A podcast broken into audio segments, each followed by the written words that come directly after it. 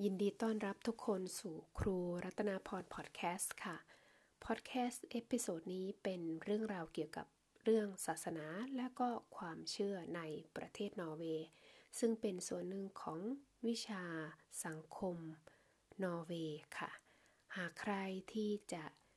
ต้องการอยากติดตามในเรื่องราวในช่องทางของ YouTube ก็เกี่ยวกับเนื้อหานี้ศาสนาและความเชื่อ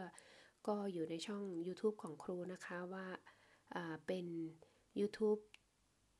episode ที่ 111 ค่ะ episode ที่ 111 ก็จะเกี่ยวกับเรื่องศาสนาและความเชื่อ เดี๋ยวเรามาเข้าสู่เนื้อหากันเลยนะคะว่า ในเรื่องศาสนาและความเชื่อในประเทศนอร์เวย์ประชาชนมีอิสระแล้วก็เสรีภาพในเรื่องศาสนา เป็นอย่างมากก็คือ ประชาชนสามารถที่จะเลือกเชื่อเลือกเลือกนับถือศาสนาตามที่ตัวเองพอใจแล้วก็ต้องการได้ ไม่มีใครมาบังคับ ซึ่งอิสระและเสรีภาพเรื่องศาสนานี้มีคำศัพท์เป็นภาษาโนชว่า religionsfrihet religionsfrihet แปลว่า ความที่มี อิสระแล้วก็เสรีภาพในเรื่องความเชื่อแล้วก็ศาสนา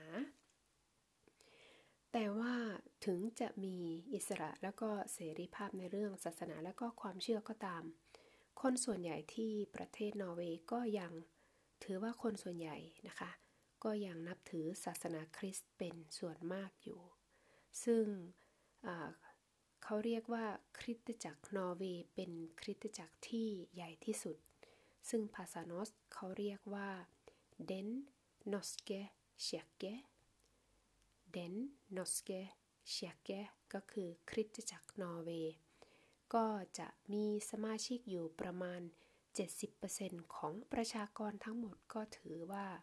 เยอะมากนะคะก่อนหน้านี้ที่นอร์เวย์ก็จะก่อนหน้านี้นะคะ คริสตจักรนอร์เวย์ก็ถือว่าเป็น โบสถ์ของรัฐบาลก็พูดง่ายๆ ให้เข้าใจง่าย ๆ ก็เหมือนว่าเป็นศาสนาประจำหลักเป็นศาสนาหลัก หรือว่าศาสนาประจำเหมือนประจำประเทศอย่างนี้นะคะ แต่ว่าณปัจจุบันนี้นอร์เวย์ก็ไม่ไม่ได้มีศาสนาประจำชาตินะคะ ก็ถือว่าเป็นประเทศที่ไม่มีศาสนาประจำชาติ แล้วก็ ในปัจจุบันนี้นะคะ หรือว่าในประเทศนอร์เวย์ผู้คนชาวคริสต์ส่วนมากก็จะเป็นนิกายโปรเตสแตนต์ลูเทอร์แรนนะคะ นิกายโปรเตสแตนต์ค่ะในเรื่องกลุ่มของศาสนาและความเชื่ออื่นๆก็มีนะคะ อย่างเช่นยกตัวอย่างง่ายๆ อย่างเช่น ศาสนาพุทธ ศาสนาอิสลาม ศาสนายิว หรือว่าศาสนาฮินดู ก็สามารถที่จะตั้งกลุ่มแล้วก็เป็นชุมชนในความเชื่อและก็ศาสนาได้ในประเทศนอร์เวย์ กลุ่มชุมชนหรือว่ากลุ่มความเชื่อทางศาสนาเหล่านี้ ถ้ารวมกลุ่มกันจัดตั้งให้ถูกต้องตามกฎหมายของที่นี่ ทุกกลุ่มทุกศาสนาก็มีสิทธิ์ที่จะได้รับเงินช่วยเหลือจากรัฐบาล ตามจำนวนสมาชิกนะคะ สมาชิกหนึ่งคนอาจจะมีเงินบำรุงหรือว่าเงินสนับสนุนจากรัฐบาลจำนวนหนึ่งนะคะ แล้วก็ที่นี่เขามีสิทธิ์ที่เท่าเทียมกันนะคะ เช่น สมาชิกหนึ่งคนสมมตินะคะว่ามีเงินบำรุงให้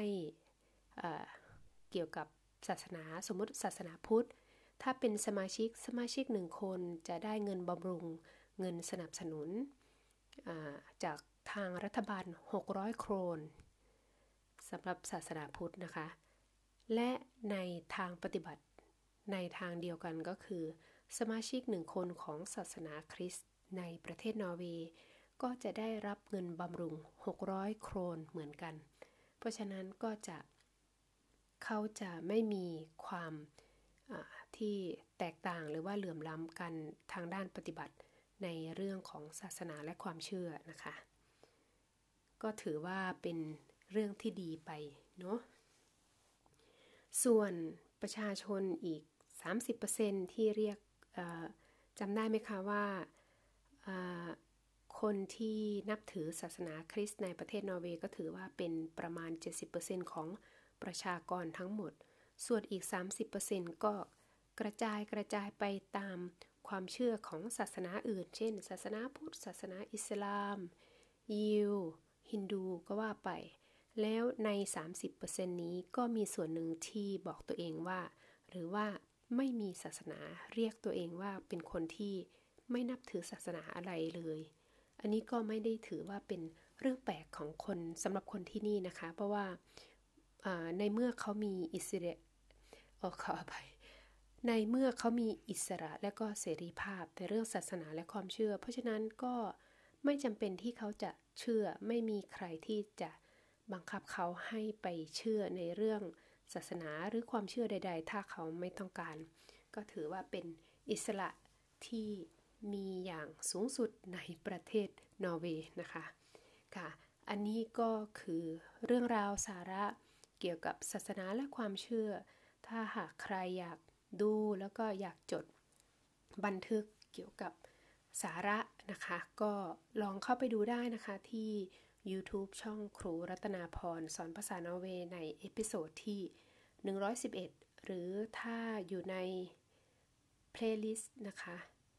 วิชาสังคมนอร์เวย์ก็อยู่ในตอนที่ 28 ค่ะ ขอบคุณทุกคนที่เข้ามารับฟังแล้วก็ติดตามนะคะ แล้วเราเจอกันใน episode หน้า เดี๋ยวรอดูว่าครูมีอะไรมาฝาก สวัสดีค่ะ